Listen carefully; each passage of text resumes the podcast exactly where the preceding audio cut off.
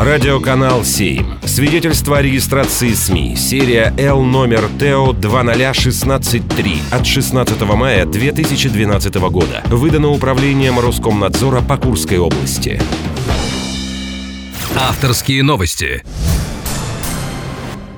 Здравствуйте, это директор городской молодежной биржи труда Роман Свешников. И в выпуске авторских новостей я расскажу о главных, на мой взгляд, событиях недели из жизни Курска.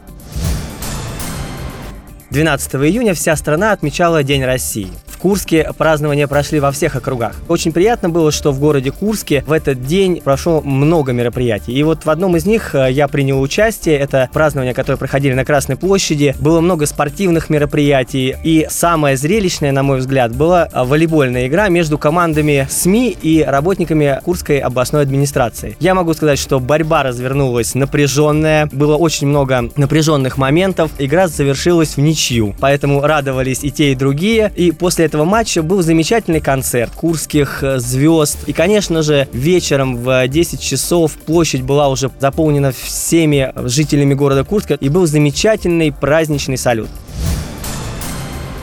Международный лагерь молодежного актива «Славянское содружество» принял поселок Лоо Краснодарского края. Курск представляет 286 победителей творческих конкурсов и спортивных соревнований. Это для меня вообще самая близкая новость, потому что несколько лет подряд я был участником этого молодежного лагеря. Хочется сказать большое спасибо областному комитету по делам молодежи за то, что этот лагерь придумали, создали. Первый выезд это был в Крым, 2003 год, как сейчас помню. Был совсем маленький тогда состав, около 300 человек. Всего. А вот сейчас уже лагерь разросся до большого количества людей. Очень много приезжают из-за рубежа. Это стал международный лагерь. Ребятам даже некогда пойти искупаться на побережье Черного моря, потому что каждая минута, каждый час насыщена какими-то событиями.